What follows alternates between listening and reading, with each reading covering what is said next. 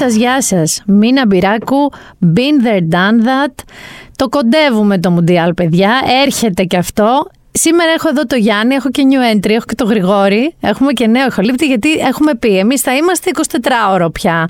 Θα δίνουμε πόνο με το Μουντιάλ, οπότε χρειαζόμαστε έξτρα κόσμο. Ε, το Μουντιάλ όμως, παιδιά, λίγο μια και το πιάσαμε. Δεν τα πάει πάρα πολύ καλά. Δεν τα, δεν τα πάει, θα έλεγα, ως καθόλου καλά. Ε, Τώρα θα μου πεις, μπορεί όταν η μπάλα κουμπίσει το χορτό να αλλάξουν όλα και να μην ασχολείται κανείς σας με τα γύρω-γύρω. Α ξεκινήσουμε όμως, ρε παιδί μου, ότι δεν θα έχει τελετή έναρξης προκοπής. Δηλαδή, ήταν να πάει Ντουαλίπα, είπε όχι. Είπε Ροντ Στιούαρτ, που δεν καταλαβαίνω ότι η τελετή έναρξης θα ήταν με τον Ροντ Στιούαρτ, όχι κι αυτός. Μέχρι και η Σακύρα είπε όχι. Οπότε έχουν μείνει με το Γιούν Κουκ από τους, ε, πώς τους λέγανε αυτούς, BTS, BTS ε, τους Νοτιοκορεάτες, ε, δεν θα παίζουν και τα ντουβάρια, θεωρώ, ρε παιδί μου. Εκτός αν όλοι όσοι δουν την τελετή έναρξης είναι 12 χρονών με 15. Με αυτόν έχουν απομείνει, οπότε τελετή έναρξης δεν έχουμε. Δεν έχουμε και άλλα πράγματα όμως, παιδιά. Δεν έχουμε ούτε οπαδούς. Δεν ξέρω αν το έχετε πάρει πρέφα αυτό. Αλλά ας πούμε ότι μέχρι τώρα όταν φτάνουν οι ομάδες και τα λοιπά, γιατί τώρα Κυριακή κοντογιορτή κυριολεκτικά ξεκινάει την Κυριακή το Μουντιάλ. Λοιπόν, έχουν όλοι σαν να είναι ρε παιδί μου από μία χώρα όλοι οι οπαδοί. Εντάξει. Είναι κάποιοι μοιάζουν Καταριανοί, κάποιοι λίγο Ινδοί, Πακιστανοί, Μπαγκλαντεσιανοί και θα μου πεις σιγά τι πρόβλημα έχεις εσύ.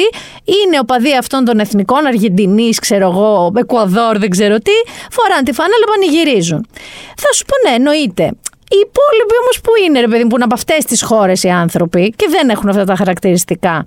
Λοιπόν, αποκαλύφθηκε, Ελμούντο το έκανε, ένα ισπανικό πρακτόριο ειδήσεων, ότι δεν είναι κανονική οπαδοί. Είναι αγορασμένοι οπαδοί. Πώς ήταν πριν λίγο καιρό το σκάνδαλο των εισαγωγικών με τους αγορασμένους followers και όλα αυτά που είχε και ο Τσιτσιπάς και όλοι αυτοί; Είναι αγορασμένοι οπαδοί, οι οποίοι είναι εκεί έναντι 10 δολαρίων την ημέρα. Γιάννη, σκέψτε το σαν εναλλακτική καριέρα. Τους πληρώνουν όμως, λέει, και διατροφή και διαμονή. Μη με ρωτήσεις πώς, σαν το Easy Express θα είναι αυτό που τους πληρώνουν, για να πανηγυρίζουν για να έχουν κόσμο. Θα μου πεις γιατί δεν έχουν κόσμο. Α πούμε ότι κάποιοι, πολύ ηθικοί και καθόλου υποκριτές, είπαν ότι παιδιά, το Κατάρ καταπατάει ό,τι δικαίωμα υπάρχει και δεν υπάρχει ανθρώπινο, δεν πάμε. Μποϊκοτάρουμε. Εγώ θα σας πω ότι αυτοί είναι λίγοι. Αυτοί που πραγματικά το κάνανε για αυτό το λόγο. Και κυρίως LGBTQ community που τους είπαν οι Καταργενοί, Όχι, ελάτε, δεν, δεν έχει σημασία που εμείς το θεωρούμε παράνομο και τους δολοφονούμε. Ρε παιδί μου, εσάς θα σας αφήσουμε. Αυτοί σίγουρα δεν πήγανε. Αλλά δεν πήγανε κι άλλοι. Γιατί, Γιάννη, τι συμβαίνει και γρηγόρη; Στα γύρω-γύρω των αγώνων. Δεν συμβαίνουν πάρτι. Δεν συμβαίνουν one night stand. Τώρα να πούμε ότι δεν συμβαίνουν, συμβαίνουν. Δεν συμβαίνουν αλκοόλ. Δεν... Δηλαδή έχετε δει Μουντιάλ, έχετε δει γενικά οποιοδήποτε αγώνα. Παγορεύονται όλα αυτά. Σου λέει άμα κάνεις σεξ και δεν είσαι παντρεμένος με αυτή με την οποία έκανες σεξ, 7 χρόνια μέσα στην Καταριανή ψηρού θα μείνεις. Οπότε κάτσε, σου λέει ο άλλος να πληρώσω τα κερατά μου, να πάω εγώ εκεί, να μην μπορώ να πιω, να μην μπορώ αυτό δεν πάει για ψάρεμα. Δεν πάνε λοιπόν οι οπαδοί. Έχουμε και αυτό το θέμα. Δεν υπάρχει όμως ακριβώς και ελευθερία του τύπου, να το πούμε και αυτό. Και εύχομαι για να ακόμα να μας τους γυρίσουν πίσω τους δικούς μας, μην γίνει καμία στραβή εκεί. Λοιπόν, ακούστε τώρα, είδα σκηνικό με δανό τώρα δημοσιογράφο ανταποκριτή στο Κατάρ και ήταν την ώρα που ας πούμε είχε συνδεθεί με τον δανό Χατζη Νικολάου, να σας πω. Ένα newscaster. Τη στιγμή ακριβώς λοιπόν που ο παρουσιαστής των ειδήσεων ρωτάει τον ανταποκριτή του πώς είναι τα πράγματα για εσά εκεί, σκάει αυτοκινητάκι γκολφ με κελεμπάτους, οι οποίοι στην αρχή φαίνεται ότι περνάνε απλά από πίσω και έχουν σταματήσει ακριβώς δίπλα και προσπαθούν να πάρουν την κάμερα να τη σπάσουν. Και δείχνει το δημοσιογράφο να τους δείχνει μια διαπίστευση που λέει ότι επιτρέπεται να φιλμάρει, να γυρίζει, να, να κάνει ανταπόκριση από παντού, όχι μόνο από τα γήπεδα του εξηγούν στα δικά τους, γιατί δεν μιλούσε κανεί αγγλικά. Δηλαδή αυτός προσπαθούσε αγγλικά αυτή τίποτα, ότι μανά, όχι μπορώ, όχι μπορώ, όχι δεν έχεις καταλάβει καλά, του κάνανε νοήματα. Τη γλίτωσε την κάμερα. Πάντως οι γενικές γραμμές μέχρι στιγμής απολύτως τίποτα δεν πάει όπως θα έπρεπε σε αυτό το Μουντιάλ. Ε, ξέρω ότι το Σπορ 24, όπως σας είπα, θα είναι εκεί εκεί. Ξέρω ότι για πιο lifestyle θέματα γύρω από το Μουντιάλ, δηλαδή όλα αυτά που συζητάμε τώρα, θα έχει πολύ μεγάλο αφιέρωμα το One Man και το Sport 24. Ξέρω ότι πολλοί από εμάς θα το δούμε, αλλά, αλλά είναι και λίγο off-season. Δηλαδή το σώμα μας, ρε παιδί μου, έχει συνηθίσει να βλέπει Μουντιάλ με ζέστη. Έχει συνηθίσει να βλέπει Μουντιάλ απογεύματα που δεν έχει νυχτό στις 8.30-9, με την πίτσα του, με την πύρα του, στο, στη βεράντα του. Έχω περιπτώσεις που είπαν ότι θα το γράψουν όλο βίντεο να το δουν το καλοκαίρι και να μην φάνε spoiler. Λοιπόν, παρόλα αυτά, θα δούμε τι θα γίνει; Έρχεται η στιγμή, ε, η Αγγλική Ομοσπονδία Ποδοσφαιρών αναγκάστηκε να πει ότι οι οπαδοί που υποδέχτηκαν την ομάδα της Αγγλίας ήταν αληθινοί και ότι δεν είναι αγορασμένοι, ότι έχουν και δικούς τους. Λοιπόν, με αυτά και με εκείνα, νομίζω, επειδή είμαστε εκεί προς Κατάρ, είναι η ώρα να πάμε ξενιτιά, γιατί έχω new entry. Γιάννη, όταν τους απειλήσαμε ότι τους βλέπουμε, δεν καταλαβαίνουν που στείλαν από παντού. Επειδή έχουμε εκεί στη γειτονιά μερικά έτσι της ξενιτιάς ανταποκρίσεις, πάμε ξενιτιά. Το ψωμί της ξενιτιάς είναι πικρό, το νερό της θολό και το στρώμα σκληρό. Λοιπόν, μια και είπαμε θα μείνουμε στην περιοχή. Έχουμε τον Νίκο, ο οποίος περιμένει να γυρίσει η Ελλάδα από Τζέντα, Σαουδική Αραβία, πολύ πιο hardcore, ακόμα πιο hardcore από το Κατάρ. Ε, λέει, δουλεύει τον τελευταίο χρόνο και μας ακούει ως την ευχάριστη παρέα και νότα. Σίγουρα τουλάχιστον από όσο ξέρω παράνομοι δεν είμαστε εκεί, δεν κινδυνεύεις φίλε μου. Επίσης, έχουμε, τώρα ειδοποιήθηκα από το control ότι έχουμε και Ρωσία. Δεν έχω λάβει μήνυμα από τη Ρωσία, σας είπα πλέον. Έχουμε δικό μας εκεί ε, podcast Predator, τα βλέπουμε όλα. Σας βλέπουμε. Ωστόσο, είχες δει Cleveland, Χάιο ποτέ. Το έχεις δει; Τέλος πάντων, έχουμε εκεί entry. Έχουμε τον Τζόρτζ και τη Λένα που ζουν εκεί. Ε, Μας άκουγαν λέει αρχικά μαζί, τώρα ξεχωριστά δεν βολεύουν τα ωράρια και μου έστειλε και μια φανταστική πινακίδα αυτοκινήτου που γράφει Thanks Elon. Δεν ξέρω για ποιο λόγο. Καλά, εννοείται ότι έχουμε εκεί χαβάδες. Συνεχίζω. Η Ιλιάνα μας έστειλε γιατί είπαμε για Τελαβίβ. Αχ, εγώ σας άκουγα από Τελαβίβ που είχα πάει για Εράσμους και μόλις βρήκε λίγο WiFi στο ξενοδοχείο, έβαλε κατευθείαν να ακούσει εμάς. Η Λιάννα προς Θεού δεν μαλώνουμε, αλλά ευχαριστούμε που μας έστειλες. Έχουμε Βασίλη από Φραγκφούρτη που μας λέει καλή ώρα γρηγόρη για τα παπαγαλάκια. Μας λέει λοιπόν ότι πλέον αυτός μου είπε ότι θεωρείται ενδυμικό είδος, έμενε ζωγράφου και πανεπιστημίου πολύ που έτρεχε κτλ. Γινόταν λέει χαμός από παπαγαλάκια. Εγώ θέλω να ζητήσω μια χάρη, γιατί έχουν μείνει στα βόρεια προάστια γενικότερα. Ε, Γιάννη, εδώ καλυθέα ναι, μην την παίζει. Έχεις δει παπαγαλάκια; Εγώ έχω ίσως τις μεγαλύτερες χαβούζες περιστέρια του λεκανοπεδίου. Είναι ένα συγκεκριμένο το οποίο μου έλουσε το αυτοκίνητο σήμερα το πρωί. Σε φα... δεν μπορούσα να μπω, δεν μπορούσα να ανοίξω την πόρτα. Είχε κολλήσει η πόρτα μου. Ή που θα πάρω δισεκατομμύρια ή που θα το πάρει ο διάλογος αυτό το περιστέρι κάποια στιγμή. Γενικά θα ήθελα αυτά τα παρακίτς, αυτά τα χαριτωμένα πράσινα. Πώς πάνε από, ξέρεις, ρίχνουν γερές σαν τα περιστέρια; Όχι, λίγο πιο διακριτικά, ελπίζω. Λοιπόν, συνεχίζω. Έχω Αναστασία. Ε, από την όμορφη και γεμάτη ομίχλη Πράγα.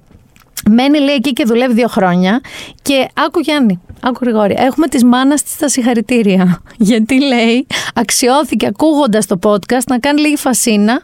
Οπότε λέει ξαφνικά το σπίτι της βλέπετε και έχουμε μάνα Αναστασίας. Επίσης έχουμε Μίτσο ή Έλιος Δημήτρη, ο οποίος ζει, λέει, στο Ανατολικό Βερολίνο, δουλεύεις στο Δυτικό, ταξιδάκι, ταξιδάκι ειδικά άμα πας με μέσα μαζικής μεταφοράς, οπότε έχει όλο το χρόνο δικό του να μας ακούει. Ε, επίσης, λέω ο Ντίμτσεκ ή Ντίμτσεκ δεν μου πες όνομα, δεν ξέρει αν πιάνει για ξενιτιά, μας άκουγε πάνω από την Κροατία συγκεκριμένα, στην πτήση από Άμστερνταμ προς ε, Αθήνα, πιάνει. Έχουμε Ειρήνη Κοπενχάγη. Λοιπόν, άκου τώρα τι μας έθεσε. Ε, εσύ Γρηγόρη το έχεις δει το The Office; Έμα, πού έχω πέσει τώρα, τι γίνεται ρε παιδιά εδώ μέσα; Τι γίνεται; Εντατικά θα σας βάλω και τους δύο. Λοιπόν, λέει ότι έχει ένα φίλο Βρετανό, ο οποίος φίλος ο Βρετανός την έβριζε που προτιμά το Αμερικανικό, γιατί το θεωρεί χοντροκομμένο. Και έρχεται και μου λέει τώρα εμένα η φίλη, η Ειρήνη, μου λέει, μήπως και εμείς, άκου τώρα, θεωρούμε ότι ο Σεφερλής θα είναι πολύ χοντροκομμένος, ενώ θα μπορεί και να βλέπετε. Της λέω, θέλω να σου πω απλά ότι έχεις βάλει την ίδια πρόταση το Ρίκι Ζερβέ με τον Μάρκο Σεφερλή. Οπότε ε, η Ειρήνη και από εδώ, στο έστειλα και σε μήνυμα, όχι, δεν τον αδικούμε. Να πούμε και ένα φιλί στη Λένα που είναι Λαμία. Είπαμε, είπαμε, Ελλάδα δεν είναι μόνο Αθήνα. Μετά την ξενιτιά πιάνουμε λίγο επαρχία. Η Λένα λέει, μας ε, ακούει όταν διορθώνει διαγωνίσματα Ελπίζουμε να σου φτιάχνουμε λίγο τη διάθεση να μπαίνουν κάποιοι καλοί βαθμοί στα παιδιά. Και θέλω και ένα μεγάλο φιλί στη Σίλια, εκεί στα καλή στα crafts. Είναι ελληνικές τσάντες φανταστικές. Γενικά να αγαπάμε και να στηρίζουμε, θέλω λίγο να πω, ελληνικά brands και τρομερές προσπάθειες που έχουν, παίρνουν την παράδοση και το craftsmanship και όλα αυτά και μας πάνε λίγο στο μέλλον. Ε, θέλω να σας πω ότι γενικά να συνεχίσετε αυτό με την ξενιτιά, γιατί μου αρέσει πάρα πολύ. Ρε παιδί μου, παρακολουθώ τις ζωές των άλλων και κάπως νιώθω τον πλανήτη μικρότερο. Βέβαια, ο πλανήτης είναι σε φάση hold my beer. Γιατί επισήμως είμαστε πάνω από 8 δισεκατομμύρια πληθυσμός. Πάνω, το ξεπεράσαμε. Ε, έγινε 15 Νοεμβρίου, θέλω να ξέρεις αυτό, αυτή η καταμέτρηση, γιατί το περιμένανε ότι α, θα ξεπεράσουμε τα 8 δις. Θέλω να σας πω ότι σε 12 χρόνια καλύψαμε το 1 δισεκατομμύριο. Δηλαδή ο ρυθμός ανάπτυξης αυτός ήταν πάρα πολύ εντυπωσιακός. Ο ΙΕ εκτιμά τώρα ότι λέει γύρω στο 2080 θα ζούμε, βγαίνουν τα νούμερα, τα κουκιά, 100 θα είμαστε περίπου το 2080. Ε, ναι, 100, 100, 100. Κατόν κάτι ίσως. Εκεί θα πικάρει, λέει ο πλανήτης, παιδιά. Θα ξεπεράσει τα 10 δις και θα μείνει έτσι μέχρι το 2100 που μακάρι με θεωρήτη, δηλαδή δεν βγαίνει και κάτι αξιόλογο, απλά πολλαπλασιαζόμαστε. Ε, θέλω να σας πω ότι το, η πιο πυκνοκατοικημένη περιοχή του πλανήτη είναι το Μονακό το Μονακό. Όχι σε επίπεδο πόσο πληθυσμό, η Κίνα είναι νούμερο ένα, αλλά πάει να αντιστοιχάει τη θέση Ινδία, λέει όπου να είναι. Το Μονακό λοιπόν έχει, παιδιά, ακούστε, έχει 26.500 ανθρώπους ανά τετραγωνικό χιλιόμετρο. Πλούσιους ανθρώπους ανά τετραγωνικό χιλιόμετρο. Εκεί είναι η μάχη ποιος θα πάρει το πιο, πιο, πιο penthouse. Ε, και αμέσως μετά είναι το Μακάο, που εκεί δεν είναι το Las Vegas της Κίνας, το Μακάο, για όσους δεν ξέρετε. Η πιο κατοικημένη, έλα, στοιχήματα. Ισλανδία θα μπείτε. Αυστραλία. Νέα Ζηλανδία, Γρυλανδία θα σας πάω, που έχει λέει 0,14 κατοίκους ανά τετραγωνικό χιλιόμετρο.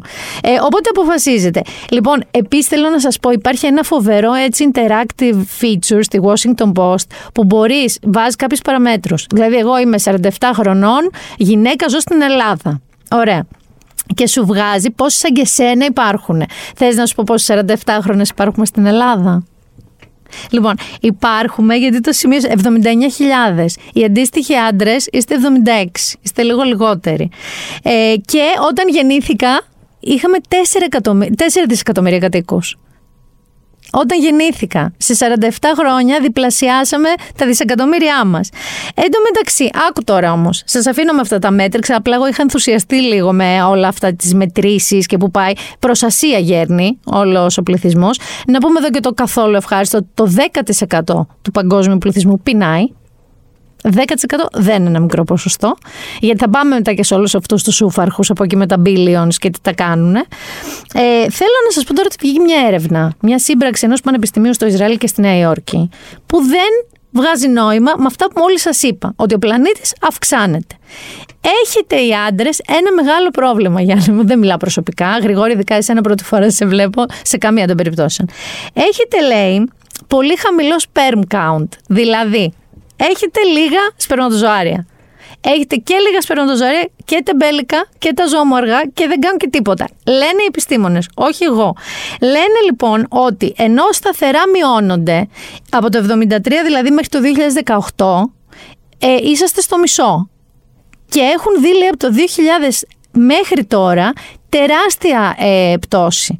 Και λένε ότι δεν είναι ούτε γενετικό το πρόβλημα, ούτε οργανικό, αλλά μαντέψτε τι είναι. Πώς ζείτε, αυτό είναι.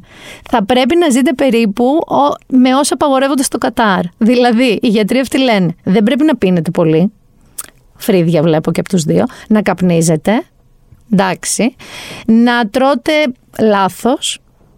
Να είστε υπέρβαροι να κολοκάθεστε όλη μέρα, να μην κουνάτε τον ποπό σας. Καλή ώρα, εσύ με τα ακουστικά που να πας, θα μου πεις, δίκιο έχεις.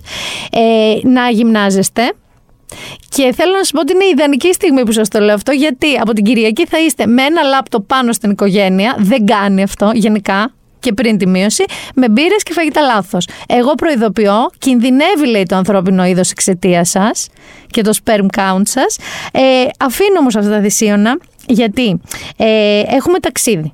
Έχουμε ταξίδι, αλλά παρά το ότι στην Ισλανδία παίξαμε Ελένη Φουρέιρα Ειδικά για σήμερα. Είδες που είναι και έγκυος και περιμένει και παιδί από το ποτία; Λοιπόν, με ένα πόνο, πώς λένε, με το καλό και με ένα πόνο. Επειδή λοιπόν το ταξίδι μου ήταν πολύ συγκεκριμένο και αν υπάρχει αν υπάρχει μουσική, ας πούμε, βιβλιογραφία για αυτή την πόλη, υπάρχει, οπότε πάμε να καταλάβετε κατευθείαν που πήγα και γιατί. Είχα πάει τσάρκα στη Θεσσαλονίκη και τριγυρνούσα στην ακροθαλασσιά.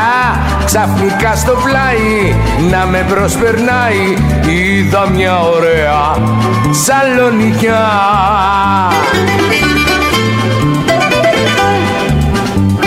Στο λευκό τον πύργο πήρα τα φιλιά της. Είχε και ένα σπίτι στην Καλαμαριά Από το μπαρδάρι ήταν η μαμά της Παππού προς παππού Σαλονικιά Θεσσαλονίκη. Λοιπόν, θα σας πω κάτι τώρα. Θεωρώ, το έχουμε ξαναπεί Γιάννη εδώ μέσα, θεωρώ μεγάλη αδικία όλες αυτές τις μπαρούφες, η ερωτική πόλη, αυτός ο Χατζη Νικολάου πάντα λέει η Θεσσαλονίκη, η αγάπη μου, η νύμφη του Θερμαϊκού, όλες αυτές τις κλεισαδούρες, δεν σας λέω ότι είναι αναγκαστικά κακό. Αλλά στο δικό μου μυαλό δίνει ρε παιδί μου στη Θεσσαλονίκη μια AIDS, μια κατσιφάρας Παπανδρέου Παλιοσύνη όλα αυτά τα πράγματα, οι ερωτικές πόλεις κτλ. Εγώ αυτή τη φορά έχω πάρει αρκετές φορές. Πήγα καλεσμένη της Ένωσης Ξενοδόχων Θεσσαλονίκης, άρα οι άνθρωποι το είχαν οργανώσει σωστά. Μας ανέλαβαν εκεί μια φοβερή ομάδα κοριτσιών, οι The Creatives, και άκου Γιάννη τώρα, μας γυρίσαμε και φάγαμε τη Θεσσαλονίκη. Δηλαδή, κάναμε πράγματα τα οποία δεν τα είχα κάνει γενικότερα. Καταρχάς, να σας πω ότι έχουν ανοίξει τρομερά ξενοδοχεία στη Θεσσαλονίκη. Αλλά όχι αυτές οι γιγαντιές μονομονάδες που έχει και τέτοια φανταστικά. Μικρά urban ξενοδοχεία με φοβερό design που είναι στη λογική των ξένων πόλεων. Που έχουν μέσα ωραία μπαρ, ωραία εστιατόρια. Δηλαδή που μπορεί να πας και χωρίς να μένεις εκεί, απλά για να πιεις και να φά. Α πούμε το Tiger Loop ήταν ένα τέτοιο στο On Residence. Επίσης, έχει φοβερό φαγητό δεν εννοώ αυτά τα σουβλάκια που είναι μισοστρέμα, που δεν λέγονται σουβλάκια και λέγονται σάντουιτς και λέγονται καλαμάκια και βαριέμαι πάρα πολύ αυτό με τα κασέρια και τα σουβλάκια και όλο αυτό. Ούτε τα τρίγωνα εννοώ, ούτε καν τα βομβίδια που εντάξει, έφαγα βομβίδια, είναι φανταστικά. Τα σουτζουκάκια τους. Εννοώ ρε παιδί μου ότι έχουν κάνει κάτι τώρα, σου μιλάω εστιατόρια και ταβέρνες και έτσι γαστροταβέρνες που λέμε, συγκλονιστικές. Δηλαδή υπάρχουν κάτι κλασικά που πήγαμε στο νέο γαλέριο, πάνε φοιτητές, πολλοί φοιτητές είδαμε εκεί και στη Μούργα αλλά πήγα, ξέρω εγώ, στο τριζόνι, που σου μιλάω τώρα ότι με τα ψάρια και τα θαλασσινά που έχει τρελάθηκα. Στη συντροφή. Δηλαδή το Μολντί έχει ανοίξει μέσα σε ξενοδοχείο ένας πολύ καλός σεφ, τα δέκα τραπέζια. Χαμός γίνεται. Έχει επίση εκθέσεις. Δηλαδή, όταν πας σε μια ξένη πόλη, δεν λες να δω αν έχει κανένα μουσείο. Έχει ένα φανταστικό αρχαιολογικό μουσείο Θεσσαλονίκη, που φέτος κλείνει και 60 χρόνια και έχει μια τρομερή έκθεση 60 χρόνια, 60 στιγμές. Περιμένεις, εσύ να σου πω για τη νύχτα. Έχει και, και, και Bubble Gun. Έχεις δει κατάστημα Ιωάννα Τούνη. Έχεις δει ότι τα μανκέν της βιτρίνας είναι η Ιωάννα Τούνη; Ε, είναι σε πάρα πολύ καλή περιοχή εκεί στην Προξένου Κορομιλά που είναι η μπουτίκ η μπουτίκ. Ε, είδα πιτσιρικάδες θα ήταν δεν θα ήταν 20 χρονών, μπροστά στη βιτρίνα, κοιτάνε η Ιωάννα Τούνη μανκέν και λέει ο ένας τον άλλον. Έπρεπε να την έχουν κάποιο αδύνατη όμως. Δηλαδή είχε και ένσταση γι' αυτό. Σου πω ότι έκανα και κρουαζιέρα θερμαϊκό που με κοροϊδεύαν ότι άμα πέσεις μέσα θα βγεις πράσινη και τέτοια. Καμία σχέση. Έκανα με ένα φανταστικό καταμαράν και θέλω να σας πω, αν μπορείτε να κάνετε βόλτα στο θερμαϊκό και να δείτε τη Θεσσαλονίκη από μακριά, φοβερό. Κάναμε και ξενάγη στη Θεσσαλονίκη. Το έχεις κάνει σε καμία πόλη αυτό, να πάρεις ξένα αγώνα, να σε γυρίσεις στην πόλη.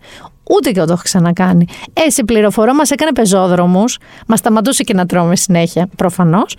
Αλλά μάθαμε τρομερές ιστορίες. Δηλαδή και για Αριστοτέλους, για το πώς μετά τη μεγάλη πυρκαγιά του 17 η Θεσσαλονίκη πώς αναδομήθηκε, τι ρόλο παίξαν οι Γάλλοι, οι Ιταλοί, πώς βοήθησαν. Ε, Φοβερές ιστορίες. Έχει και εινοποιείο να πάτε που στις Ιταλίες τρεχοβολάμε στο κάθε τη χάρπαστο, ας πούμε. Έχει γύρω Βασιλείου. Έχει κτήμα Γεροβασιλείου.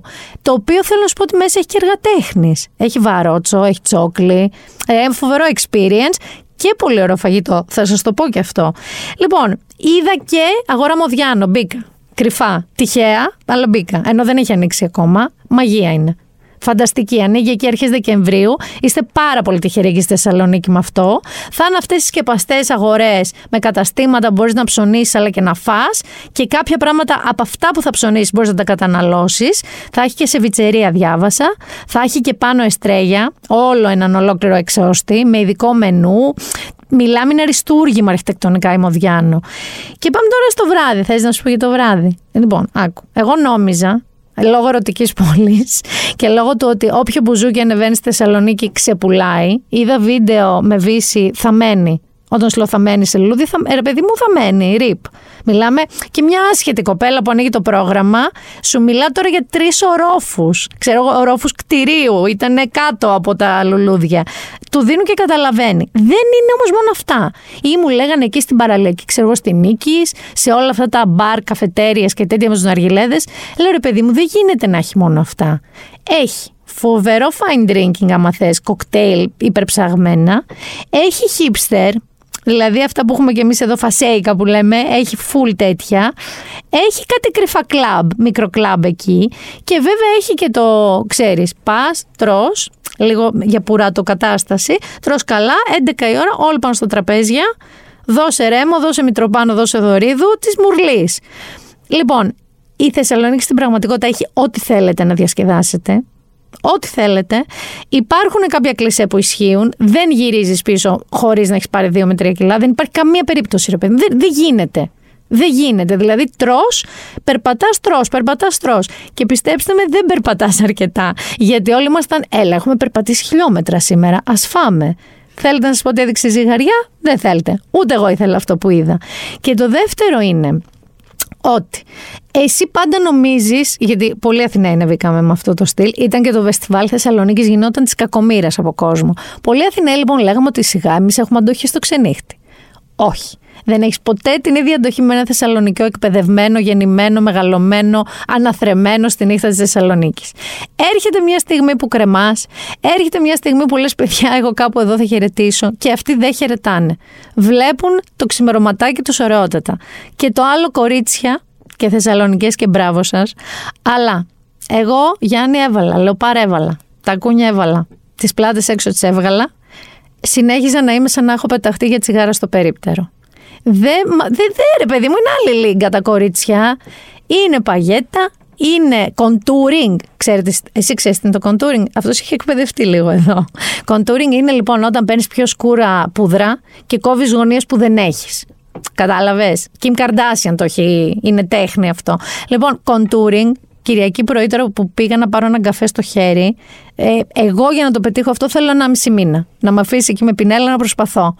Ε, μπράβο σας. Ε, τα κούνη τα κούνη που εγώ περπάταγα πάνω κάτω τη νίκης και ήμουν σε φάση παιδιά θα τα βγάλω, θα, θα φύγω με την κάλτσα. Και οι άλλες μιλάμε ότι πρέπει να είχαν γράψει 10 χιλιόμετρα με το τακούνι. Είναι ειδική, αξιοθαύμαστη ράτσα οι γυναίκες Θεσσαλονίκης. Αυτό που προσπαθώ να σας πω τώρα τόση ώρα είναι ότι επειδή είμαστε τώρα στη φάση των τριημέρων ή μικροαποδράσεων για τα Χριστούγεννα, κάτι. Και μας βλέπω όλους, καθόμαστε και ανοίγουμε το χάρτη και λέμε μούμπλε, μούμπλε. Να πάω μια Κρακοβία, ρε παιδί μου. Γιατί να πας, ρε παιδάκι μου, στην Κρακοβία. Πες μου λίγο τι θα, θα δεις, ωραία, του πρώην ε, κομμουνισμού τα κτίρια και τα παλά. Μετά τι θα κάνεις. Δηλαδή τη Θεσσαλονίκη την αντιμετωπίζουμε ως «Ε, ε, μωρέ, Θεσσαλονίκη».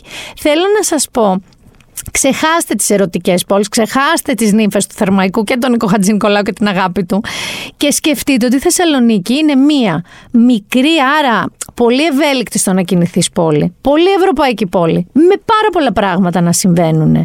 Και αντί να πάμε εκεί και να το κάνουμε. Ε, άμα πας εξωτερικό δεν έχεις σημειώσει, θέλω να πάω να δω αυτό, αυτό, αυτό, να φάω εκεί, εκεί. Αυτό δεν το κάνουμε. Λοιπόν, την Θεσσαλονίκη, αντιμετωπίστε την έτσι. Και είναι σίγουρα, πιστεύω, δεν έχω πάει στην Κρακοβία και δεν ξέρω γιατί τα έχω βάλει και με την Κρακοβία συγκεκριμένα. Αλλά πιστεύω ακράδαντα ότι είναι πιο ωραία. Οπότε αυτό που σας λέω είναι ψάξτε το. Έχετε εκδρομές, έχετε την οποία, έχετε φαγητά, έχετε ποτά, έχετε εκθέσεις. Δείτε τη Θεσσαλονίκη σαν άλλη μια ευρωπαϊκή πόλη που θα μπορούσατε να πάτε για τρίμερο. Που είναι υπεραρκετό το τρίμερο. Και σπά έκανα, θέλω να σου πω. Βέβαια, χαλαρωτικό μασά πριν περπατήσω κάπου 10 χιλιόμετρα. Τέτοια περιποίηση, κορίτσια εκεί στην Creative, Χρήσα, Δήμητρα, ε, Μαρίγια, δηλαδή ευχαριστούμε πάρα πάρα πολύ. Και να περάσουμε λίγο και δισογραφία. Ή όχι, να χαιρετήσω με ένα σαλονικιώτικο που είδα ότι τα σπάγανε εκεί; Τα σπάγανε όμως εκεί που ήμουνα. Μαμαλούκα με το όνομα. Ε, Μητροπάνο. Παιδιά, έπαιξε τρεις Μητροπάνους και τελείωσε, τελείωσε το σύμπαν. Οπότε ας βάλω και ένα Μητροπάνο προς τιμήν. Σαν να ζητώ, σαν να ζητώ στη Σαλονίκη ξημερώματα Λείπει το βλέμμα σου απ' τις αυγείς τα χρώματα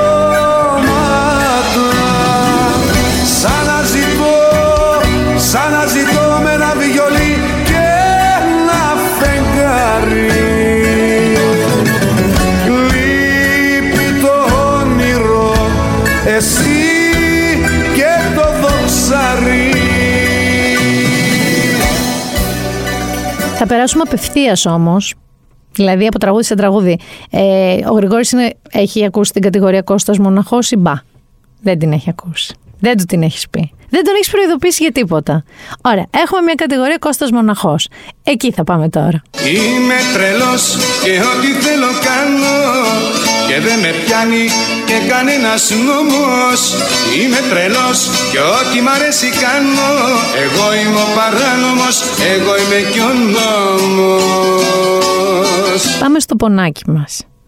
Στον Αχ Έλλον. Δεν θα λέγεται σκέτος Έλλον, δεν γίνεται παιδιά πια, είναι Αχ Έλλον.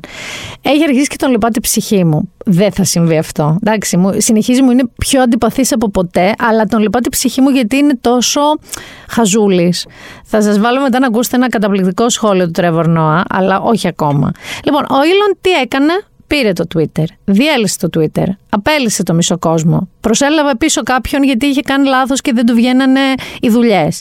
Μας άρχισε να μας ζαλίζει να μην ποτεί με το περίφημο blue Twitter, με το checkmark, να είμαστε όλοι ταυτοπροσωποποιημένοι, να μην έχουμε τρολιές, να μην είμαστε τρόλ, να, να, να, να. να. Τσακώθηκε δημοσίως, αποχώρησαν διάσημοι, αποχώρησε και ο Μπαλενσιάγκα επισήμως ως οίκος από το Twitter. Αποχώρησαν διάσημοι. Ε, τσακώθηκε live εννοώ με tweets με τον Stephen King που του είπε: Με κοροϊδεύεις, ανθρωπέ μου, αντί να με πληρώνεις για να είμαι εγώ, ρε παιδί μου, ξέρεις, official, θα σε πληρώνω εγώ.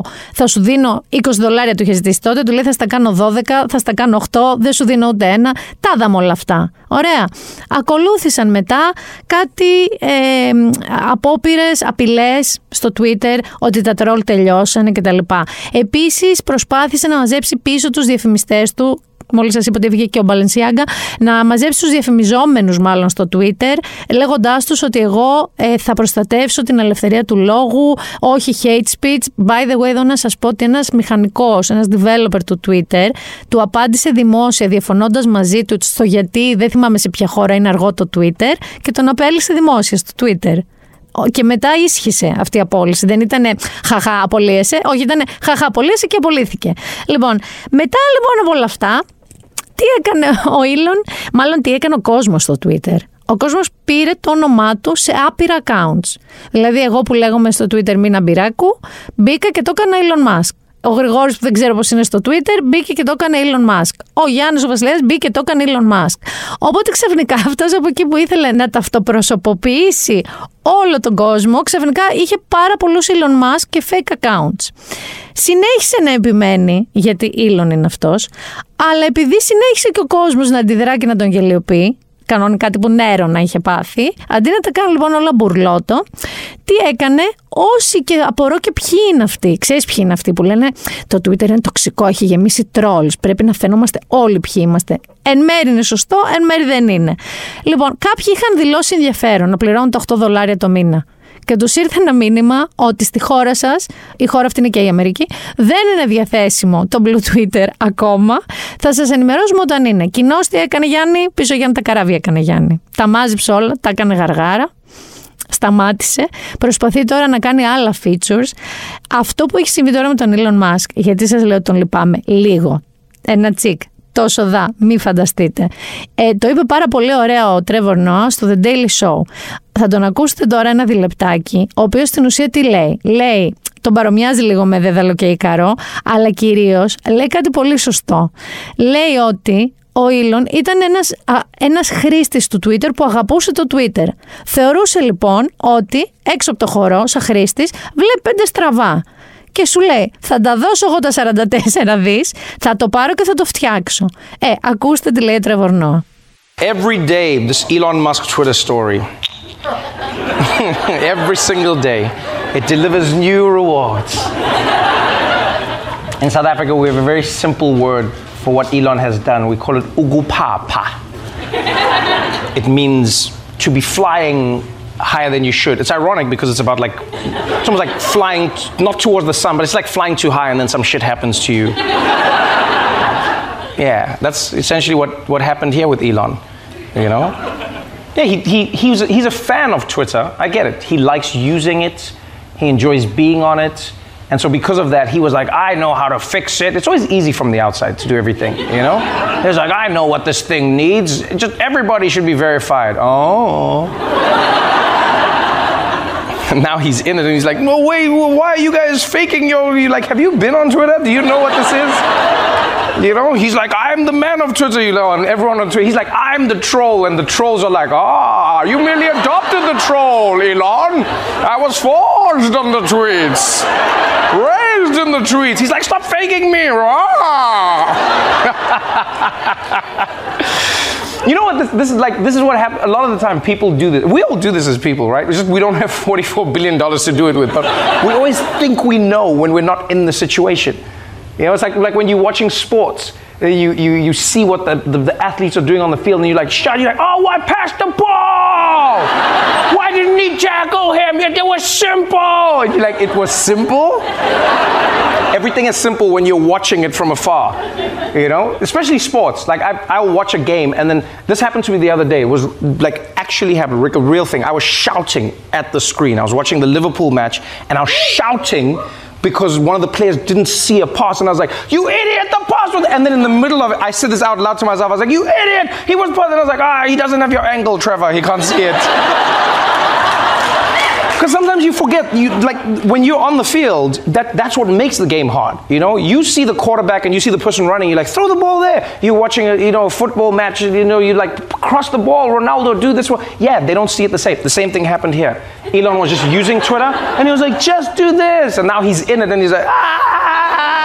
Ακούσατε τι είπε ο Τρέβορ Νόα. Είπε στην ουσία και για τους προπονητές του καναπέ. Θέλω να καταλάβετε και Άρη και σε εσένα το λέω και δεν ξέρω εσείς πώς είστε όταν βλέπετε ποδόσφαιρο. Το να γκαρίζεις τον παίχτη δεν τον βλέπεις ρε μπιπ μπιπ μπιπ.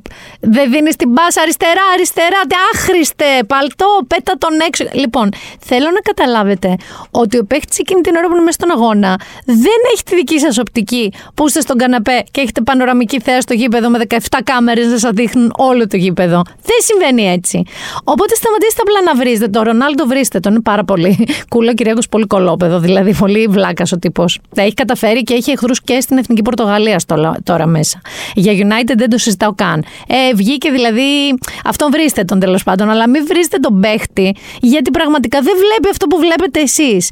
Αυτό ακριβώς λοιπόν είπε και ο Τρεβορ Νόα. Ότι μπήκε μέσα ο Elon Musk και ήταν μετά. Α, δεν ξέρω τι να κάνω, δεν ξέρω τι μου γίνεται. Αυτό που ξέρει να κάνει βέβαια καλά ο Elon είναι να στέλνει ατέρμονα και περίεργα email σε πολύ περίεργες ώρες στους υπαλλήλους του, λες και είναι ο γκόμενός τους ή η γκόμενά τους. Αυτή τη φορά έχουμε φτάσει στο σημείο 0 ωστόσο. Διότι τους είχε στείλει το πρώτο mail που τους είχε στείλει, έλεγε στην ουσία ότι θα έρχεστε καταρχάς στο γραφείο, κομμένα τα work from home. Θα έρχεστε στο γραφείο τουλάχιστον 40 ώρες την εβδομάδα και θα δουλεύετε σκληρά να μου δείξετε ότι θέλετε να πάμε μπροστά. Αφού θα έρχεστε αυτές τις 40 ώρες, θα πρέπει να διαπρέπετε στο αντικείμενό σας, αλλιώς δεν είστε good enough και θα πάρετε πόδι. Γενικά δεν το έλεγες ρε παιδί μου και ακριβώς ε, ζεστό καλωσόρισμα του νέου ιδιοκτήτη προς τους υπαλλήλους. Αφήστε το αυτό επιμέρους. Πριν λίγο καιρό, όσοι μείνανε, που είναι οι μισοί υπάλληλοι του Twitter, αφού απέλησε τους άλλους μισούς και κάποιοι γύρισαν, έλαβαν ένα άλλο mail. Το οποίο είναι λίγο κοέλιο, αλλά στην πραγματικότητα είναι πολύ καζατζίδης. Δυο πόρτες έχει η ζωή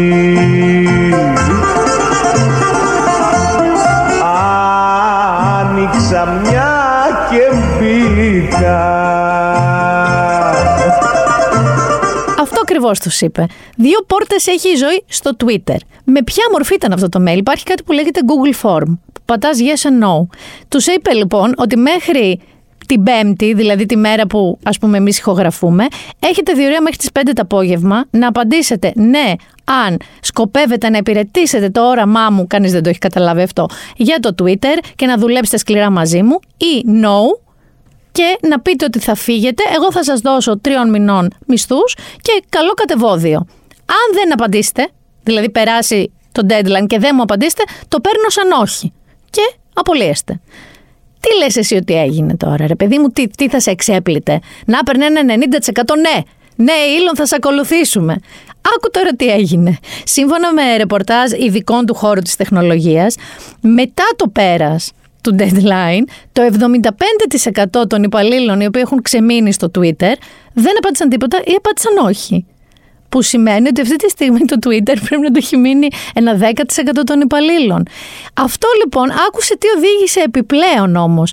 Διότι ένας τύπος ο οποίος είναι, σαν να λέμε, ο insider όλων των μεγάλων tech εταιριών, ξέρει τα πάντα εκ των έσω, είπε ότι αρκετή ώρα μετά το πέρας λοιπόν του deadline, που δεν είχε το αποτέλεσμα που ήθελε ο Elon, δεν ξέρω πραγματικά τι φανταζότανε, οι πόρτες των γραφείων του Twitter κλείσανε. Δεν αφήνανε, δεν λειτουργούσαν οι κάρτες των υπαλλήλων. Εντάξει. Γιατί ε, είπε ότι θα είναι temporarily closed, τους ενημέρωσαν και ε, ότι προσπαθούν να αποφασίσουν ποιοι θα ξαναμπούν, ποιους θα αφήσουν να ξαναμπούν για να μην κάνει τα καλά τα προηγούμενα που σε απολύω έλα πίσω. Όπως καταλαβαίνεις αυτό όλο έχει οδηγήσει στο να τρεντάρει στο ίδιο το Twitter το hashtag RipTwitter Υπάρχουν πάρα πολλοί χρήστες που αποχαιρετάνε ένας τον άλλον. Καλά ήμασταν εδώ, καλά τα είπαμε, τελείωσε. Και σου έχω και καλύτερο. Στα κεντρικά γραφεία του Twitter στο Σαν Φρανσίσκο, τώρα ήταν πάνω στο κτίριο αυτή η επιγραφή κινούμενη, την πέταξε κάποιος με προβολέα, δεν το ξέρουμε, με προτζέκτορα. Ε, λέει όμως, Elon Musk, άνω κάτω τελεία. Και αρχίζει ένα κέρασμα, ένα στόλισμα του ήλων με περιγραφές όπως άχρηστος δισεκατομμυριούχος, bankruptcy baby, space karen, υπέρτατο παράσιτο, ενοχλητικό σπυρί, ε, dictator as kisser, τύπος που βγάζει κέρδος από το apartheid. Γενικά δεν το έχουν φερθεί πάρα πολύ καλά. Η αλήθεια είναι ότι σε όλη αυτή την ιστορία μεταξύ Elon Musk και Twitter, ό,τι μπορούσε να πάει στραβά, πήγε. Και αν θέλετε και τη γνώμη μου, με λάθος είδος υγιεινής ε, μπήκε μέσα στο Twitter. Είχε μπει με νεροχύτη, νηπτήρα. Έπρεπε να έχει μπει με μια λεκάνη τουαλέτας και ένα καζανάκι, γιατί το Twitter βρίσκεται κάπου εκεί αυτή τη στιγμή. Στον πάτο μιας λεκάνης τουαλέτας. Και η αλήθεια είναι ότι μέχρι να τα ξαναπούμε, δεν ξέρω αν θα υπάρχει το Twitter. Εντάξει, τραβηγμένο σενάριο, αλλά έτσι όπως τώρα είναι η κατάσταση, το λες και ότι πνέει τα λίστια. Α, και by the way, επειδή απέλησε ο Ήλον, πήγε και έκανε raise ο Μάρκ, απέλησε 11.000 και ο Τζεφ Μπέζος, και ο Τζεφ Μπέζος, γιατί μην τυχόν και κανένας από αυτούς τους ε, ε, αυτοκράτορες, τους νέρονες, τους νάρκισους τρελούς της ε, Silicon Valley μείνει πίσω. Ο Τζεφ Μπέζος πολύ και αυτός 10.000 κόσμο να έχει να του βρίσκονται. Ε, και είπε κιόλας, θυμάζω ότι αυτός έχει κάπου ξέρω, 200 δις, κάτι τέτοιο περιουσία πια, ε, ότι αποφάσισε, λέει, ε, να δώσει την περιουσία του την περισσότερη, όχι όλοι, δηλαδή και τρία να του μείνουν billions, νομίζω Καλά είναι, παλέψιμα ρε παιδί μου. Αλλά λέει την περισσότερη περιουσία του να τη δώσει σε φιλανθρωπίες. Εδώ θέλω λίγο να σας θυμίσω ότι την τελευταία φορά που ο Τζεφ Μπέζος είπε ότι δίνει σε φιλανθρωπίες την περιουσία του, θυμάσαι ότι αγόρασε γενετιστές, επιστήμονες και labs για να προσπαθήσει να μείνει αθάνατος σαν αυτές τις ε, τσούχτρες στην Ιαπωνία. Δηλαδή να μην πεθάνει. Αυτό δεν, θα το ξαναπούμε, δεν είναι δώρο στην ανθρωπότητα να συμβεί αυτό ούτε καν να προσπαθήσει να κρατήσεις όλους τους ανθρώπους ζωντανούς για πάντα. Ούτε αυτό ακριβώς είναι μια viable που λέμε λύση. Και μετά από τους ε, Silicon Valley ημίτρελου του Κώστα Μοναχού, συνεχίζουμε στην κατηγορία αυτή, διότι είχαμε παιδιά παμέγιστη ανακοίνωση. In order to make America great and glorious again, I am tonight announcing my candidacy for President of the United States. This will not be my campaign. This will be our campaign all together. Φυσικά, το γαριδάκι, ο Ντόναλτ, το είπε και το έκανε, βάζει υποψηφιότητα ξανά για πρόεδρος της Αμερικής. Να του στείλουμε εδώ μία απάντηση podcast που για πάντα θα ευγνωμονώ το Γιάννη Βασιλιάδη που μου το έμαθε. Τι λες, Μωρή μαϊμού του Φαραώ. Μαϊμού, Μωρή μαϊμού. Αλλά την απάντηση του την έδωσαν και οι ίδιοι Αμερικανοί. Μεταξύ μας δεν μπορώ καν να αντιληφθώ αν και κατά πόσο γίνεται και είναι νόμιμο ένας τύπος ο οποίος έχει παραπεμφθεί δύο φορές σε δικά δικαστήρια με πρόταση μορφής. Ε, έχει θεωρηθεί υπεύθυνος για τα γεγονότα του Καπιτολίου που okay, εμείς γελάμε με τις προβιές και τα αυτά στο κεφάλι, τα κέρατα, αλλά υπήρχαν και νεκροί. Ο οποίος έκανε ντου το FBI στην έπαυλή του στη Φλόριδα και βρήκανε παρανόμως να έχει πάρα πολύ μυστικά ε, κρατικά έγγραφα. Πώς γίνεται νομικά τώρα, λέω πάντα, αυτός ο τύπος να μπορεί να ξαναβάλει υποψηφιότητα για πρόεδρο στον ΗΠΑ; Έχει χάσει τον υποστηρικτή του, όπως το είπαμε και στο προηγούμενο επεισόδιο, το Fox News, οι οποίοι του είπανε Donald, sorry, sorry man, έχουμε πει ότι αυτή τη φορά δεν σε στηρίζουμε και βέβαια έχει να κερδίσει για να κατέβει ως ο υποψήφιος των Ρεπουμπλικανών πρέπει να κερδίσει και τους ανταγωνιστές του. Δηλαδή, σίγουρα θα υπάρχουν και άλλοι υποψήφοι των Ρεπουμπλικανών και νομίζω ότι θα τους προτιμήσουν. Όμως, ο Ντόναλτ πήγε να πάρει εδώ το πλεονέκτημα της αρχής. Το λέω εγώ το φτούκα πρόμου και θα δούμε. Θέλω να σας πω εδώ ότι η ίδια του η κόρη, με το που ανακοίνωσε ο Ντόναλτ Τραμπ την υποψηφιότητά του να ξανακάνει, ξέρεις, την Αμερική Great Again, όπως την είχε κάνει υπέροχη μέχρι στη δική του θητεία. Η κόρη του είπε ότι αυτή τη φορά δεν θα συμμετέχει καθόλου. Θυμάστε πόσο ωραία είχε περάσει και η Βάνκα. Και εγώ πιστεύω ότι η Μελάνια, η γυναίκα του, είναι κάπου και κλαίει γοερά σε μια γωνία και ψάχνει επιγόντως εισιτήριο, ψεύτικα διαβατήρια να φύγει, να μην έχει πια καμία σχέση μαζί του. Θα μείνω λίγο στο ας πούμε τεκ πλανήτη γιατί; Θυμάστε πέρυσι τα λέγαμε αυτά που λέγαμε για τη μόδα που πολλοί από εσάς και ακόμα το έχετε. Παίζατε ας πούμε στο χρηματιστήριο των κρυπτό.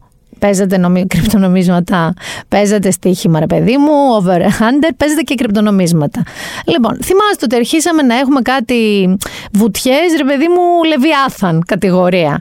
Ε, Αρχίσαμε, είχαμε εμείς στο σπίτι, το είχαμε γρηγόρη με αυτό. Είχαμε δράματα και πάντα λεφτά μας και χάσαμε τόσα. Μην φανταστείτε, χάσαμε ενώ 200 ευρώ ή 1000 ευρώ. Όχι εκατομμύρια, αλλά τα δραματάκια μας.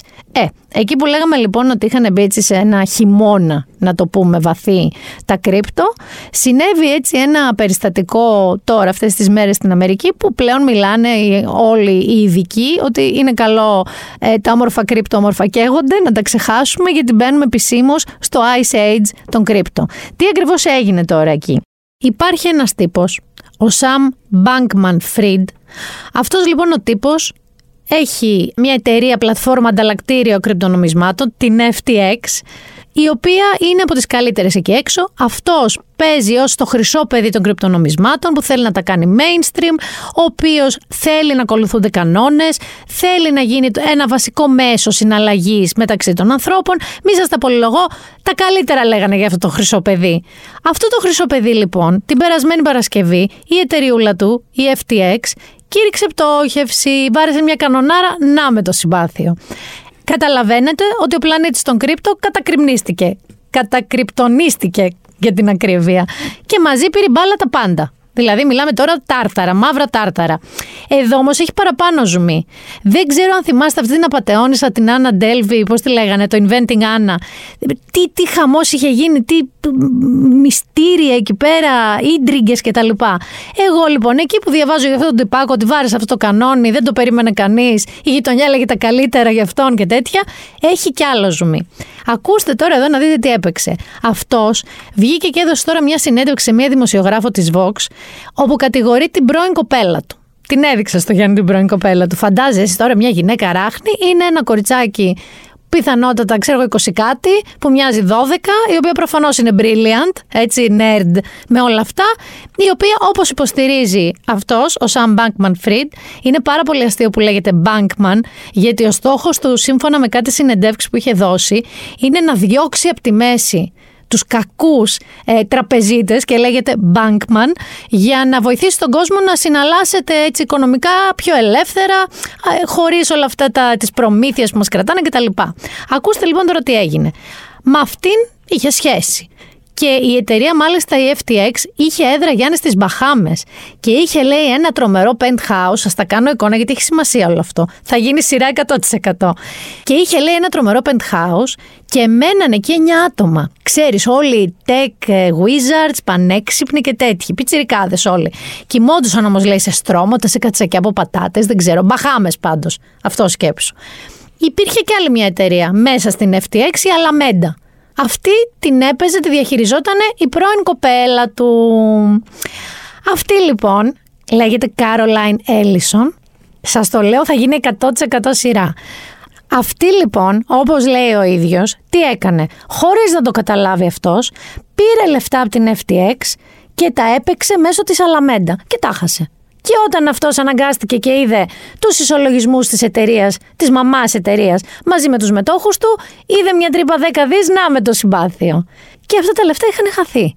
Όταν αυτό λοιπόν γνωστοποιήθηκε, πρόσεξε, άρχισαν όσοι παίζανε στο ανταλλακτήριό του να παίρνουν τα λεφτά τους, κατέρευσε η πλατφόρμα, πήγε να βοηθηθεί λιγάκι με ένα ανταγωνιστικό του ανταλλακτήριο, ε, αλλά δεν, ε, δεν έκατσε συμφωνία για να γλιτώσει η εταιρεία του και έχει και συνέχεια. Δεν λύγει εκεί, διότι πέραν του ότι χάθηκαν τα λεφτά των ανθρώπων που είχαν κρυπτονομίσματα σε αυτή την πλατφόρμα, εάν έχεις δει σε σοβαρές διοργανώσεις και πολύ μεγάλη στάρ, το έχεις προσέξει ότι διαφημίζουν κρυπτονομίσματα. Μπράβο! Έχουμε λοιπόν τώρα προσωπικότητες όπως ο Τόμ Μπρέιντι, η Ζιζέλ, η πρώην γυναίκα του Τόμ Μπρέιντι, ο Σακίλ Ονίλ, ο Στεφ Κάρι και ολόκληρες ομάδες που διαφήμιζαν την FTX. Και τι γίνεται τώρα; Οι Αμερικανοί καταναλωτές που έχασαν λεφτά με την κατάρρευσή της κάνουν μαζική μηνυσούλα class action τη λένε στην Αμερική, συνολική δηλαδή αγωγή, μέσω ενός δικηγόρου που λέγεται Άντα Μόσκοβιτς και ζητάνε λεφτά από όλους αυτούς. Κανονικότατα. Ο ίδιος ο Μπάνκμαν, ο οποίος ε, συνεχίζει να σώσει τη φήμη του κυρίως πια, όχι τα λεφτά του, απελπισμένα, παραδέχτηκε τώρα προχτές την Τετάρτη ότι είχαμε υπερβολική αυτοπεποίθηση και ήμασταν απρόσεκτοι. Βέβαια ταυτόχρονα ξέρεις τι άλλο κάνει. Προσπαθεί να πουλήσει αυτή την έπαυλη που σου έλεγα στις Μπαχάμες για 40 εκατομμύρια ευρώ. Τώρα θα μου πεις από 15 δις που είχε αυτός αξία και γενικά 32 που έχασε η εταιρεία του. Στα 40 εκατομμύρια είναι σαν να σου πω ότι εγώ έχασα 2 χιλιάρικα και προσπαθώ να με σώσω με 40 ευρώ. Είναι τέτοια, με 4 ευρώ, ούτε με 40 ευρώ. Λοιπόν, ε, παρόλα αυτά, ε, αυτή τη στιγμή οι Αμερικανοί που από εκεί κυρίως κινείται το story των κρυπτονομισμάτων, είναι απολύτως σύμφωνα με μια τελευταία έρευνα που έγινε δύσπιστη απέναντι στα κρυπτονομίσματα. Σου λέει ο άλλος και δεν τα τρώω μπέργκερ και δεν τα τρώω κοκακόλες και δεν τα τρώω εισιτήρια, βόλτες, δεν ξέρω εγώ τι. Δεν τα ξαναβάζω εκεί. Γι' αυτό λοιπόν και μιλάνε για αυτό που σας είπα στην αρχή, ότι από εκεί που ήταν σε έναν χειμώνα, να το πούμε έτσι. Μιλάμε τώρα ότι είναι σαν το, σαν το Ice Age του Δημόσιο Βελανίδη. Κάπως έτσι είναι η φάση τώρα στα κρυπτονομίσματα. Δεν ξέρω τι θα παίξει με τα NFT στο μέλλον. Εγώ στα έχω πει. Λένε όλοι τα NFT για πάντα και για τα κρύπτο λέγανε για πάντα. Για τα κρύπτο λέγανε ότι θα σταματήσουμε πια να έχουμε λεφτά και όλοι θα πληρώνουμε με κρύπτο. Μάντεψε τι δεν θα γίνει. Λοιπόν, δεν είναι ότι είμαι γριά και δεν τα πολύ καταλαβαίνω και δεν τα. Δεν νιώθω ρε παιδί μου ασφαλής να τα χειρίζομαι, που είναι και ηλικία. Αλλά πιστεύω ότι αυτά τα πράγματα, επειδή ακριβώς προέρχονται και στηρίζονται πάνω σε προσωπικότητες σαν αυτόν τον τύπο, τον Bankman Fried, ε, οι οποίοι είναι golden boys μέχρι να μην είναι. Μέχρι να γίνει μια στραβή. Δεν υπάρχουν ακριβώς δομές. Είναι φανταστικές ιδέες που κάπου στηρίζονται και μετά, οπ, τι έγινε, παιδιά, καταστροφή. Γι' αυτό εγώ κρατάω μια πισινή. Δεν σας λέω ότι για πάντα θα είμαστε όπω είμαστε τώρα. Αλλά μέχρι τώρα θέλω να πω ότι ψεύτρα δεν έχω βγει. Γιάννη, δεν ξέρω αν έχεις τι έχεις εσύ σε κρύπτο. Εγώ θα πω στον Άρη ένα πατ-πατ στην πλάτη, να ξεχάσει ότι είχε. Α το λήξουμε. Κλείσε και τα apps, γιατί επίσης να ξέρεις ότι περισσότεροι που εξαπατήθηκαν μέσω της FTX είναι γιατί αυτό έλεγε ότι οι άνθρωποι δεν γνωρίζουν καλά το αντικείμενο και παίζουν κρυπτονομίσματα από το κινητό τους. Αυτό ακριβώς ε, βγήκε αυτή η έρευνα. Ότι δεν ξέρεις τι ακριβώς κάνεις. Ε, βλέπεις, ανεβαίνει, κατεβαίνει, ανεβαίνει, κατεβαίνει, αγοράζω, πουλά, αγοράζω, πουλά. Δεν ξέρεις τι γίνεται έλεγε ακριβώς αυτό το πράγμα. Και το αντίπαλο ανταλλακτήριο, το Binance, αυτό ακόμα κάπως κρατάει, αλλά δεν έχει και τι να ανταλλάξει αυτή τη στιγμή μεταξύ μας. Πριν όμως κλείσω την ομολογουμένως μεγάλη κατηγορία Κώστας Μοναχός σε αυτό το επεισόδιο, ξέρεις, έχουμε καιρό να ασχοληθούμε με κάνια. Δεν θα ασχοληθούμε όμως με κάνια ακριβώς, γιατί αυτός έχει λίγο λουφάξει που λέμε. Θα ασχοληθούμε με τον πρώην της πρώην του. Σε μπέρδεψα. Η πρώην του είναι η Kim Kardashian τα φτιάξε με τον Pete Davidson, αυτό τον κωμικό που είναι και στο Saturday Night Live, που είναι λίγο αυτό που τον απειλούσε ο Κάνια κτλ. Γιατί όμως σου τα λέω όλα αυτά, Γιατί θα πάω στον Pete Davidson, ο οποίος ποια λες ότι είναι το νέο αγόρι. Έμιλι Ραταϊκόφσκι. Όπως είδε ένα πάρα πολύ αστείο μιμ, λέει όταν ο Πιτ Ντέιβιτσον πεθάνει και τον έχει φωτογραφία με τη Μέριλιν. Ο τύπος δεν είναι κανένας καλό ρε παιδί μου. Εντάξει, λέμε τα κορίτσια για τους άντρες με χιούμορ. Αυτός το όχι με την οκάτω χιούμορ. Αλλά χτύπησε Έμιλι Ραταϊκόφσκι, η οποία άρχισε να βγαίνει με τον Brad Pitt και τελικά κατέληξε με τον Pete Davidson. Ε, μιλάκι δεν μας τα λες καλά, κούκλα μου. Αυτό είναι το νέο, ας πούμε, hot ζευγάρι εκεί της περιοχής. Όμως και ο Brad Pitt δεν έμεινε άπραγος, μια και τα λέμε όλα εδώ. Έχει νέα συνοδό, η οποία λέγεται Ινές Ντεραμόν. Και η οποία είναι έτσι μια ωραία μελαχρινή, λίγο Αντζελίνο φέρνει ένα τσικ. Και η οποία δεν έχει σχέση με το χώρο, είναι σχεδιάστρια κοσμημάτων, έχει πολλούς γνωστούς από το χώρο, αλλά δεν είναι παιδί μου μπροστά από τις οθόνες. Τι άλλο όμως, να πούμε αν έχουμε και κάτι εδώ στα δικά μας, ε. Κάτι έχουμε. Έχουμε σιγά σιγά όλο τον τηλεφωνικό κατάλογο να βγαίνει ότι παρακολουθείτε. Δηλαδή, ε, νιώθω γνήσιο φόμο πια. Νομίζω ότι είδα μέχρι και έναν ε, αντιδήμαρχο Μεσίνης, κάτι, ανθρώπους, ό,τι να είναι. Είδες που πήγε και η Βάνα Μπάρμπα στον Πρωθυπουργό. Είδες. Ε, είδες, θες να ακούσεις λίγο και πώς περιέγραψε, ε, πώς τον είδε. Για να ακούσεις λίγο. Γι' αυτό και το λέω ότι είναι πολύ αποτελεσματικός. Είναι εξαιρετικός. Ε, μετά συνάντησα έναν άνθρωπο που μου έκανε εντύπωση. Ήταν αρκετά βαρύς, προβληματισμένος. Ένας νέος άνθρωπος, είναι δύο χρόνια μικρότερός μου. Είμαστε ίδια γενιά. Και χάρηκα που το συνάντησα, αλλά ήταν στενοχωρημένος. Δηλαδή, είναι έναν άνθρωπο που έχει πραγματικά είναι πολλά τα βάρη. Έτσι. Περνάμε, είμαστε μια πολύ δύσκολη καμπή όλοι. Δεν του είπε δεν γίνονται πράγματα. Είπε όμως ότι τον είδε βαρύ, στεναχωρεμένο, προβληματισμένο, ασήκωτο, είχε θέματα. Παρόλα αυτά, έχει να διαχειριστεί. Από τη μία έχει τον Κώστα Βαξεβάνη που βγάζει κάθε Κυριακή, κάθε μέρα. Βγάζει λίστες, λίστες, λίστες, λίστες, λίστες. Όλοι πια είναι μέσα. Φόμο πραγματικά.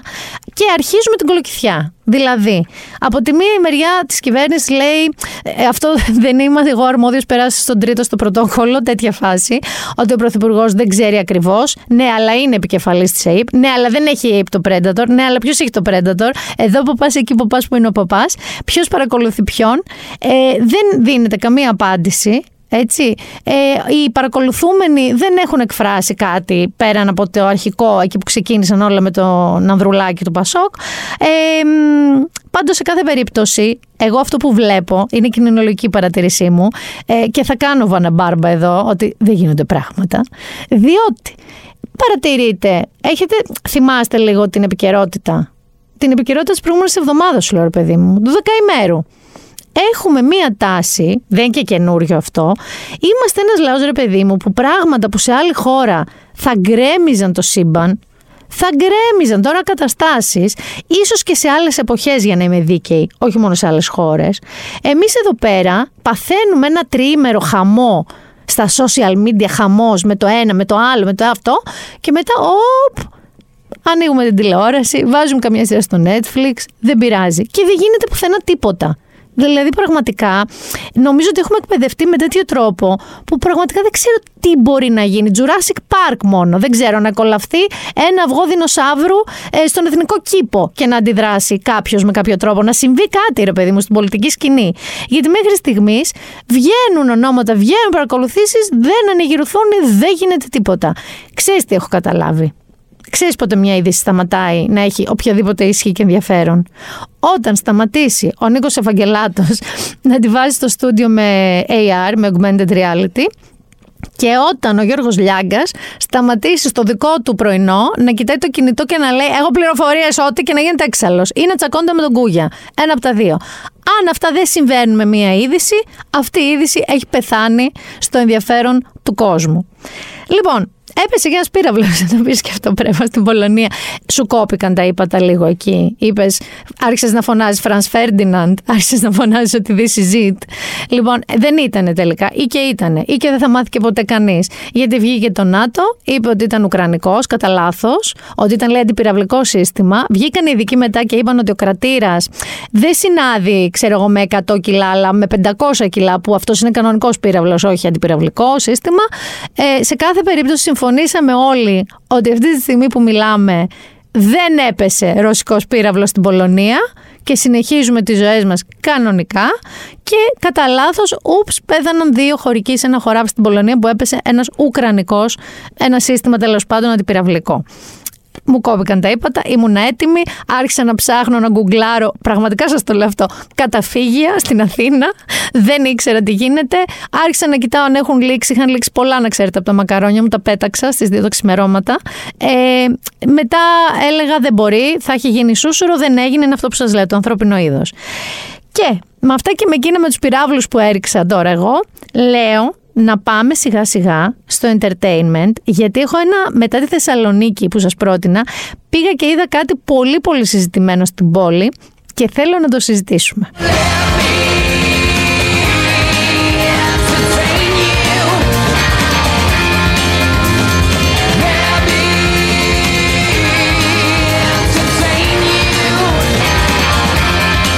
Πολλοί από εσάς έχετε διαβάσει και έχετε ξαναδιαβάσει αυτές τις μέρες ότι ανέβηκε ή θα ανέβαινε γιατί γίνεται πολύ καιρό αυτή η συζήτηση στη στέγη γραμμάτων και τεχνών. Εδώ απέναντί μας είναι. Το σπιρτόκουτο, The Musical. Οπότε έρχομαι εγώ και σας ρωτάω καταρχάς αν έχετε δει το Σπιρτόκουτο, την ταινία του Οικονομίδη, την αρχική ταινία, η οποία γίνεται 20 ετών. Η ταινία λοιπόν του Οικονομίδη είναι μία ταινία όπως περισσότερες του, η οποία παίρνει με έναν τρόπο έντονο, φωνακλάδικο, βίαιο, οπτικά και ηχητικά και αποδομεί αυτή την περίφημη Αγία Ελληνική οικογένεια. Το σπιρτόκουτο για να σας το περιγράψω λίγο εντάχει, αν δεν έχετε δει την ταινία, για να ξέρετε τι περιμένετε να δείτε και πόσο δύσκολο αυτό που θα ακούσετε ε, ή θα δείτε αν πάτε να δείτε το musical ήταν να γίνει, έχει ως εξής. Είναι Κυριακή τώρα πρωί καλοκαιριού, Αύγουστος τώρα, ε, ένα διαμέρισμα στον Κορυδαλό. Εκεί μέσα μένει μία τετραμελής οικογένεια. Ο πατέρας ο Μίτσος, ο Δημήτρης, η μητέρα η Μαρία, ο γιος ο Λουκάς και η κόρη Κική. Εκεί μένει, την έχουν εκεί σε ένα δωμάτιο αφημένη, η ας πούμε άκληρη, χωρίς παιδιά και λίγο έτσι πυροβολημένη, ξαδέρφη της μαμάς, η Μαργαρίτα. Ο Δημήτρης τώρα έχει μια καφετέρια στον Κορυδαλό ε, με ό,τι αυτό μπορείτε να φανταστείτε. Φραπέ ρε παιδί μου, φραπόγαλο και τέτοια και θέλει να ανοίξει ένα πιο high μαγαζί. Ένα πιο έτσι design, θέλει να βάλει και φαΐ και τα λοιπά. Και έχει σχεδιάσει, έχουν συμφωνήσει δηλαδή να το ανοίξουν με τον αδερφό της γυναίκας του που τον λένε Γιώργο. Φτάνει λοιπόν ο Γιώργος κάποια στιγμή και εκεί διαδραματίζεται και όλη η ταινία και όλη η παράσταση. Ο Γιώργος φτάνει λοιπόν στο σπίτι αυτό στον Κορυδαλό και αρχίζει και έχει έχει δεύτερες σκέψεις. Και πού θα πάμε να κάνουμε, πού να μπλέξω εγώ με τα μπιφτέκια, μια χαρά είμαστε με το φραπέ, γιατί να μπλέξουμε κτλ. Ο Δημήτρης αρχίζει και του γυρνάει το μυαλό. Εντάξει. Έρχεται και ο Βαγγέλης, υπάλληλος της καφετέριας, όπου ακούγεται η περίφημη ατάκα Τι θα κάνεις με τη Λίντα Βαγγέλη. Εκεί και παράλληλα υπάρχει ο γιος ο Λουκάς, ο οποίος ονειρεύεται όργια με τη νέα του κοπέλα, είναι μισογίνης, είναι όλα αυτά. Ε, η Κική βρίζει, έχει ιδέα την κολλητή της την Κατερίνα και τα λοιπά, γιατί της έχει φάει ένα γκόμενο. Ε, η Θεούσα, η ξαδέρφη Μαργαρίτα, γενικά ε, τρελή προσεύχεται. Η Μαρία αρχίζει, τα παίρνει κράνος γιατί ξέρεις, είναι σιωπηλή μάνα που κάθεται στον νηπτήρα, στον ροχίτη, πλένει πιάτα, καθαρίζει πατάτες κρεμμύδια, δεν ξέρω τι κάνει και όλα αυτά συμβαίνουν γύρω της. Απασφαλίζει λοιπόν και αυτή, αρχίζει και λέει κάποια πράγματα στο Δημήτρη που δεν είναι έτοιμος να τα ακούσει και κάπως αυτή η μέρα, αυτά τα περιστατικά είναι ο πυρήνας, είναι η ταινία και είναι και το musical. Ε, άλλη κλασική ατάκα που μπορεί να την έχετε ακούσει, αλλά ίσως να μην ξέρετε ότι είναι από το σπιρτόκουτο, είναι το φτιάξτε το μπουρδέλο. Το έχετε ακούσει φαντάζομαι. Γιατί αφορά το air condition, το οποίο είναι χαλασμένο στο σπίτι και παίζει συνέχεια ένας ανεμιστήρας και στην ταινία και στο musical. Αφού λοιπόν ακούσατε όλο αυτό, Όσοι το έχετε δει, ξέρετε πολύ καλά. Όσοι δεν έχετε δει οικονομίδη γενικά, είναι ένα πράγμα το οποίο έχει άπειρες βρισιές. Ενώ ρε παιδί μου στις ελληνικές σειρές, ταινίες, παπακαλιάντες κτλ. Ακούς μέχρι ένα ρεσί. Άντε να ακούσεις, ξέρεις. Έκανα μαλάκα σε αυτό. Ε, λοιπόν, εκεί, τώρα, στο musical και στην ταινία, ε, το 99% είναι βρισχές. Το λέω αυτό γιατί άμα είστε αυτό που λέμε weak at heart και κάπως νιώθετε τεροτροπέ και τέτοια, γιατί ήταν και οι κατηγορίε τότε στον οικονομίδη. Ότι ντροπή σου και πώς παρουσιάζεσαι την οικογένεια και δεν έτσι οικογένειες κτλ. Ε, είναι. Ένα μεγάλο ποσοστό των οικογένειων είναι. Και η αλήθεια είναι ότι μιλάμε πολύ έτσι. Το musical λοιπόν, πάμε τώρα στο διατάφτα. Εγώ θα σας πω την αλήθεια. Πήγα προκατηλημένη και να μου αρέσει, αλλά και φοβισμένη για το ότι μάλλον δεν θα τα έχουν καταφέρει. Παρά το ότι εμπλέκεται ο ίδιος ο Γιάννης Οικονομίδης, έτσι. Δηλαδή, ο Γιάννης ο Οικονομίδης έχει κάνει στην ουσία το λιμπρέτο, το κείμενο του musical. Ο ίδιος έχει ασχοληθεί. Ο ίδιος έχει βοηθήσει, έχει κάνει την καλλιτεχνική επιμέλεια. Επειδή όμως ενεπλάκησαν στην ιστορία αυτή ο Γιάννης Νιάρος, ο οποίος είναι ένας από τους πιο ταλαντούχους ανθρώπους, ηθοποιούς, σκηνοθέτες, τελικά και μουσικούς ε, στην ε, πόλη αυτή τη στιγμή και ένας ιδιοφυής μουσικός, ο Αλέξανδρος Ολεβιτσάνος, οι οποίοι αποφάσισαν να πάρουν τη μουσική και να την πάνε από τα υπηρώτικα στις μπόσες νόβες και από την τραπ όπου μπορείς να φανταστείς. Θέλω να σας πω ότι το τελικό αποτέλεσμα ήταν εκπληκτικό ταπεινή μου γνώμη. Να σας πω ότι υπήρχαν πάρα πολλά σκηνικά από κόσμος διέκοπτε το act. Δηλαδή να, για να σκεφτείτε τώρα το musical έχει κάποια συγκεκριμένα αποδόσεις, λίγη το τραγούδι, σηκωνόντουσαν όλοι όρθιοι, φωνάζανε μπράβο, χειροκροτούσαν. Υπήρξαν δύο στιγμές που εγώ πραγματικά μου φύγαν δάκρυα από τα μάτια από τα κέλια. Έχει μία σκηνή, θυμηθείτε με, με ένα δαχτυλάκι ποδιού του Λουκά του γιου. Από εκεί και μετά εγώ άρχισα να καταραίω από τα γέλια. Έχασα και κάποια πράγματα μου πέσανε από την τσάντα, τα ζήτησα τώρα στη στέγη, μήπως μου τα βρήκανε. Αλλά παρατήρησα ότι όλο το κοινό ήταν ενθουσιασμένο. Θέλω λοιπόν να σας πω εδώ πέρα ότι ο πρωταγωνιστής, ο Γιάννης Αναστασάκης, που κάνει το Δημήτρη το Μίτσο, είναι αποκάλυψη. Ο Γιώργος, ο οποίος είναι τενόρος, που κάνει τον κουνιάδο Κουνιάδος λέγεται ο αδερφός της μάνας, έτσι λέγεται, συγκλονιστικός. Έχουν μαζί ένα ντουέτο επίσης απίστευτο που κάνουν σαν λαϊκό ντουέτο σε μπουζούκια εκπληκτική.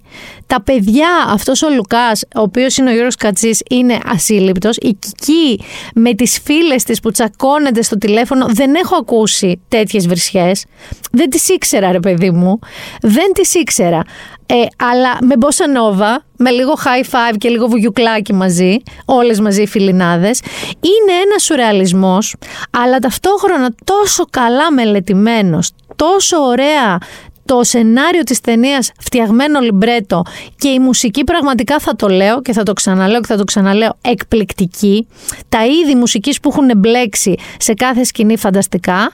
Το σκηνικό, οι ηθοποιοί, ε, όλοι δηλαδή και η αγορίτσα οικονόμου που κάνει τη Μαρία και τα παιδιά. Καλά, και ο Νιάρος έχει κάνει συγκλονιστική δουλειά. Θέλω εδώ να σας πω, επειδή μετά είχε πάρτι γιατί το είδα στην πρεμιέρα, ότι ο Νιάρος είναι σαν το κορίτσι ο Μπάρκουλης του 2022 όλες θέλουν τον Νιάρο. Απλά το καταθέτω και αυτό εδώ. Σε όλες και σε όλους αρέσει ο Γιάννης Νιάρος. Επομένως, με ρωτάτε να πάτε να το δείτε; Ναι, θα πάτε να το δείτε. Εάν, ξαναλέω όμως, εγώ προειδοποιώ εδώ, αν δεν έχετε δει οικονομίδη, δεν ξέρετε όλο αυτό την ένταση που έχει και τις βρισιέ, μην νομίζετε ότι πάτε να δείτε κάνα musical την Άννη, ξέρω εγώ, ή το Lion King. Δεν είναι αυτό το είδος musical. Και για καλό και για κακό, εγώ θα σας πω ψάξτε και στο YouTube ή όπου μπορεί να έχει σε κάποια πλατφόρμα το σπιρτόκουτο να το δείτε, να καταλάβετε γιατί μιλάμε. Όσοι όμως είστε ας πούμε γνώστες έστω και του είδους του οικονομίδη θα ενθουσιαστείτε. Πιστέψτε με και όσοι είστε παρθένοι και στα δύο αλλά θέλετε να δείτε κάτι που δεν περιμένατε ποτέ να δείτε ότι μπορεί να γίνει πάντρεμα τόσων μουσικών ειδών και μιας iconic ταινίας για τη μέση ελληνική οικογένεια, την Αγία μέση ελληνική οικογένεια από την Ανάποδη, σπεύσατε. Και σπεύσατε ενώ μπείτε online στη στέγη να βρείτε τα ειστήρια, γιατί δεν τα βρίσκετε για πολύ. Παίζετε Τετάρτη με Κυριακή, μία παράσταση, εγώ προφανώς θα ξαναπάω γιατί άκουσα γκρίνιες από τρεις φίλους μου και τον Άρη που δεν τους πήρα μαζί γιατί δεν μπορούσαν. Οπότε υπολογίστε ότι θα το δω σίγουρα δύο με τρεις φορές παραπάνω. Αλλά μην ακούτε μόνο εμένα. Ακούστε λίγο και τι έχουν πει οι συντελεστές όταν τους ρώτησε ο Παναγιώτης Μένεγος για το News 24-7 για το πώς αντιμετώπισαν όλο αυτό το concept musical σπιρτόκουτο. Κοίτα την ιδέα για, για το musical, εγώ την είχα χρόνια. Απλά δεν την εξτομούσα. Αυτό πολύ αστεία ιστορία. Αυτό οικονομίδης στο γραφείο του. Με έχει πάρει τηλέφωνο, μου λέει Γιώργο, έλα από εδώ. Να συζητήσουμε κάτι σημαντικό, μην τον πεις κανέναν. Ε, και πάω εκεί και είναι. Μου λέει: Θέλω να κάνω το σπιρτό και το musical. Μου ρίχνει αυτή την ατάκα, ας πούμε. Σε μια εκδήλωση που έκανε το Σωματείο Ηθοποιών Χριστουγεννιάτικη. Όλοι οι ηθοποιοί λέγανε να πάω Χριστουγεννιάτικο τραγούδι. Και εκεί γνωρίζω τον Γιάννη Τονιάρο. Τον οποίο συμπαθηθήκαμε κτλ και μου ξεφουρνίζει στα πρώτα 20 λεπτά της γνωριμίας μου λέει έλα να σου πω Έτσι και έτσι, λέει. Με πήρε ο Οικονομίδης και μου έχει πει αυτό. Με παίρνει τηλέφωνο ο Γιάννης Ονιάρο και μου λέει: Είχα μια ιδέα και ο Οικονομίδης λέει ότι είναι καλή ιδέα να θέλει να παίξεις στο σπιτόκι του. Λέω με πολύ χαρά. Δεν είναι αυτό να κάνουμε μια ακρόαση να δούμε αν τραγουδάς. Λέω όταν έχει χρειαστεί να τραγουδήσω σε παραστάσεις, τραγούδισα. Ελάτε. Εγώ στα αλλεπάλληλα τηλεφωνήματα, αλλεπάλληλες φορές του λέω: Άστο ρε Γιάννη, δεν μπορώ. Τι musical, εγώ δεν είμαι. Μην άστο. Γιατί κάτι μου έλεγε για άριες, κάτι από εδώ, κάπου εκεί. Μη, μη, δεν, δεν μπορώ εγώ να το καταφέρω. Τέλος πάντων, με τα πολλά μου εξήγησε ο άνθρωπος. Και εγώ ήμουν λίγο πιο ψύχρεμη για να καταλάβω και είπα μέσα στο ναι. Και το πρώτο πράγμα που σκέφτηκα ήταν ποιος καημένος θα και γράψει αυτή τη μουσική τώρα για αυτό το πράγμα. Αρχίσαμε να δουλεύουμε, αυτό ανοίξαν οι σκληροί δίσκοι.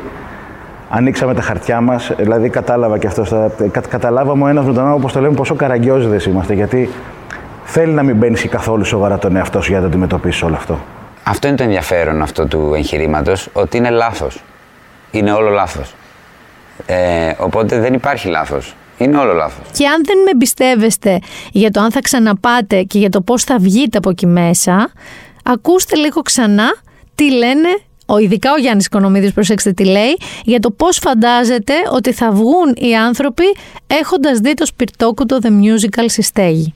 Ας έρθουν οι θεατές ε, και μπορεί να πονέσουν, μπορεί να χαρούν, τουλάχιστον όμως θα νιώσουν πράγματα και εγώ θα βγουν έστω ελάχιστα αλλαγμένοι. Αυτό παλεύουμε να κάνουμε. Κοίτα, όταν θα βγαίνει ο κόσμος από την παράσταση, επειδή την έχω δει και μου έχει πέσει το σαγόνι, όταν θα, θα, θα βγαίνει ο κόσμος από την παράσταση, επαναλαμβάνω, είδες, οικονομικά θα σου το πω τώρα, όταν θα βγαίνει ο κόσμος από την παράσταση, θα κόβει φλέβες και θα θέλει να την ξαναδεί.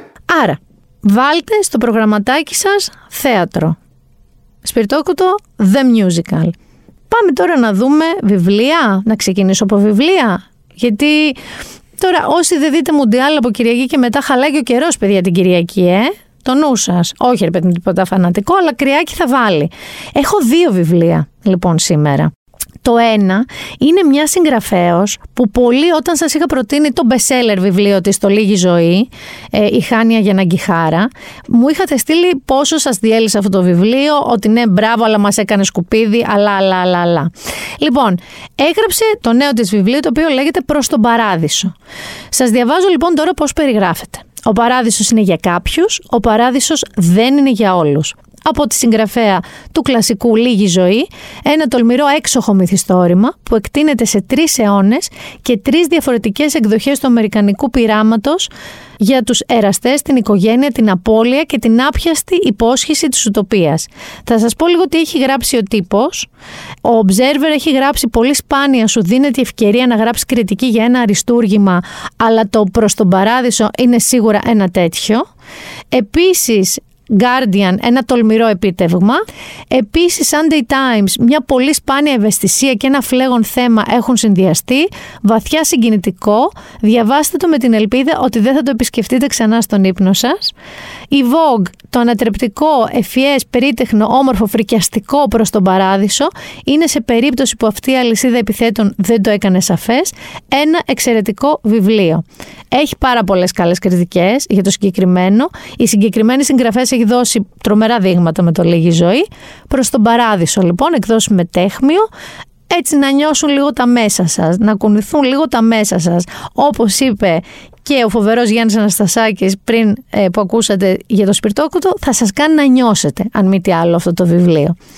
Πάμε τώρα στο επόμενο, το οποίο μου άρεσε πάρα πολύ γιατί βρήκα τρομερά ενδιαφέρουσα την πλοκή του. Και δεν διαψεύστηκα. Λοιπόν, είναι το οι μεταφορές του βασιλιά, του Τζόσουα Κοέν, και η υπόθεση είναι η εξής. Δύο νεαροί Ισραηλινοί με στρατιωτική θητεία στη Γάζα φτάνουν το 2015 στη Νέα Υόρκη. Προσλαμβάνονται στη μεταφορική εταιρεία του David King, αλλά τα πράγματα περιπλέκονται όταν αναλαμβάνουν να κάνουν ουσιαστικά την ίδια δουλειά που έκαναν στα κατεχόμενα Παλαιστινιακά εδάφη. Να διώχνουν από τα σπίτια τους τους ενοικιαστές που τους έχει γίνει έξωση. Με τις μεταφορές του βασιλιά ο Τζόσουα Κοέν, γεννημένος στην Αμερική το 80, επιχειρεί μια σειρά συγκρίσεων ανάμεσα στο Ισραήλ και την Αμερική, στην κυρίαρχη κουλτούρα και τη μειονότητα, στον καταπιεστή και στον καταπιεζόμενο. Λοιπόν, είναι πάρα πάρα πολύ έξυπνο αυτό που έχει πετύχει να κάνει. Ε, δηλαδή αυτό τον παραλληλισμό με δύο ανθρώπους οι οποίοι έχουν στρατιωτική θητεία στη Γάζα να κάνουν αυτό, να βρεθούν στη Νέα Υόρκη, να κάνουν το ίδιο σε νοικιαστές. Ε, είναι, έχει πάρει πάρα πολύ καλές κριτικές. Οι μεταφορές του βασιλιά Joshua Cohen εκδόσεις Gutenberg. Έχουμε όμως γρηγόρα να ξέρεις και αυτούς οι οποίοι δεν διαβάζουν. Ό,τι και να κάνουμε εδώ, όσο και να προτείνουμε, εσύ δεν διαβάζεις. Ε, δεν μπορεί, θα σου βρω κάτι. Ούτε ας πούμε τη βιογραφία του Καντονά δεν θα διάβαζες. Φάντασης σ' αρέσει; Ούτε Μυστήρια, crime, hardcore crime. Μπορεί να τα διάβαζες. Ε, σου έχω και τέτοια. Κάτι θα σε βάλω εγώ να διαβάσεις. Λοιπόν, θες σειρές; Οι σημερινές δεν ξέρω αν θα είναι και του γούστου σου. Τι κάνεις τον ελεύθερο χρόνο σου, εσύ; Μουσική. Συνέχεια; Μ' αρέσει και αυτό. Θα ακούσουμε και προτάσεις από τον Γρηγόρη εδώ. Με το Γιάννη μόνο σειρές λέμε. Κυρίως αυτού που δεν έχει δύο Γιάννης. Λοιπόν, πάμε σε σειρές. Καταρχάς, θα σας πω μία που έφαγα μία πατάτα. Δεν είναι πατάτα σειρά. Εγώ έφαγα την πατάτα, πάτσα μπανανόφλουδα, την πάτησα κανονικότατα. Λοιπόν, υπάρχει μία σειρά. Το συζητήσαμε και με πολύ κόσμο και στο Twitter. Το οποίο λέγεται From Scratch. Και έχεις να λες Ζώη Σαλντάνα, πάρα πολύ καλή ηθοποιός. Έχεις να λες Φλωρεντία, ρομάντζο με Ιταλό σεφ εκεί και όλα υπέροχα. Λες, αυτό είναι. Τι θα δω, σαν το Emily Paris, αλλά διαφορετικό. Αμ δε, δεν είναι αυτό που νομίζετε. Και είναι και δεν είναι. Λοιπόν, άκου τώρα. Ισχύει ο έρωτας, η Φλωρεντία, πάστα, Ιταλικές νύχτες, Ιταλοί γκόμενοι, όλα ωραία και καλά. Για να σας βοηθήσω λίγο, αυτό όλο η μίνι σειρά, γιατί είναι μίνι σειρά, δεν πρόκειται να συνεχιστεί, είναι based στο best-selling βιβλίο From Scratch, A Memoir of Love, Sicily and Finding Home, της Tembi Locke. Λοιπόν, ακούστε τώρα τι πρόβλημα υπάρχει εκεί. Ξεκινάει σε κομμωδία, κομμεντή, όχι κομμωδία, με αστείες στιγμές, γίνεται ρομαντικούλη, περιμένεις να δεις το love story μη σας τα απολογώ, δεν θέλω να σας ρίξω spoiler. Πλαντάζεις το κλάμα, δεν το περιμένεις, γιατί λες, έλα, θα το ξεπετάξω. Μια μινι σειρά είναι. Και ενώ είσαι τέλεια, ωραία, ου, ου, τι θα δω, Πιστέψτε με, πάρτε μαζί σας χαρτομάτιλο αυτή την οικογενειακή συσκευασία, τη χάρτιν, τη μεγάλη για το σπίτι, γιατί δεν ξέρετε τι σας περιμένει. Και εδώ θα ψέξω και το Netflix, διότι δεν σε προειδοποιεί και για τίποτα. Σου δείχνει Φλωρεντία, ζωή Σαλντάνα, μην τα λόγια ψευγκόμενο. Δεν είναι αυτό, καταλήγει πάρα πολύ δραματικά και ακόμα και αν υπάρχει μιας λογικής κάθαρσης, ας πούμε, δεν σε σώζει. Τη μίξα την έχεις στο τσεπάκι. Εντάξει.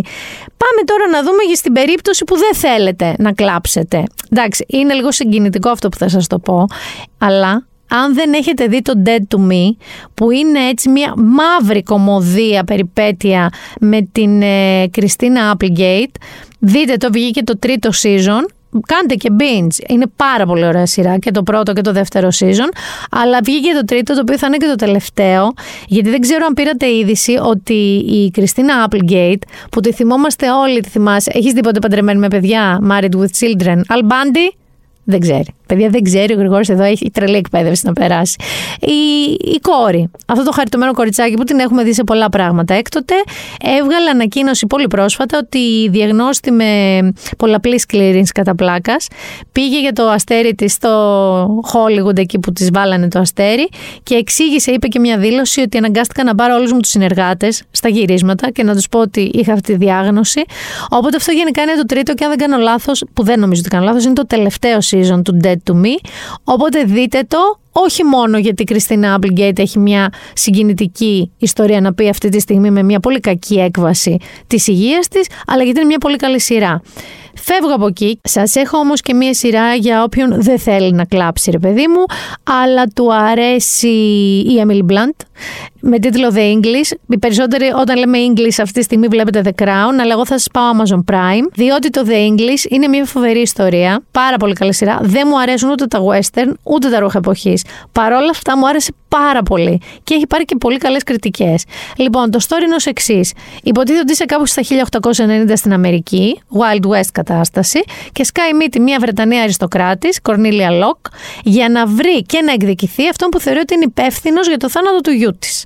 Εκεί συμπράττει με τον Eli ε, Whipp, ο οποίος ε, ανήκει στο Pawnee Nation και μαζί ενώνονται και προσπαθούν να λύσουν αυτό το μυστήριο. Στην πορεία βγαίνουν κάτι τεράστιοι σκελετοί που λέμε από την ντουλάπα, οι οποίοι και μυστικά και ιστορίες που πρέπει κάπως να συμπράξουν, να το ξεπεράσουν, να βρουν το δολοφόνο και όλα αυτά σε αυτό το σκηνικό που σας περιγράφω. Υποτιθέμενη πόλη, δεν είναι υπαρκτή. Δεν αφορά δηλαδή υπαρκτή πόλη της Αμερικής. Άρα, The English, Amazon Prime, είπαμε.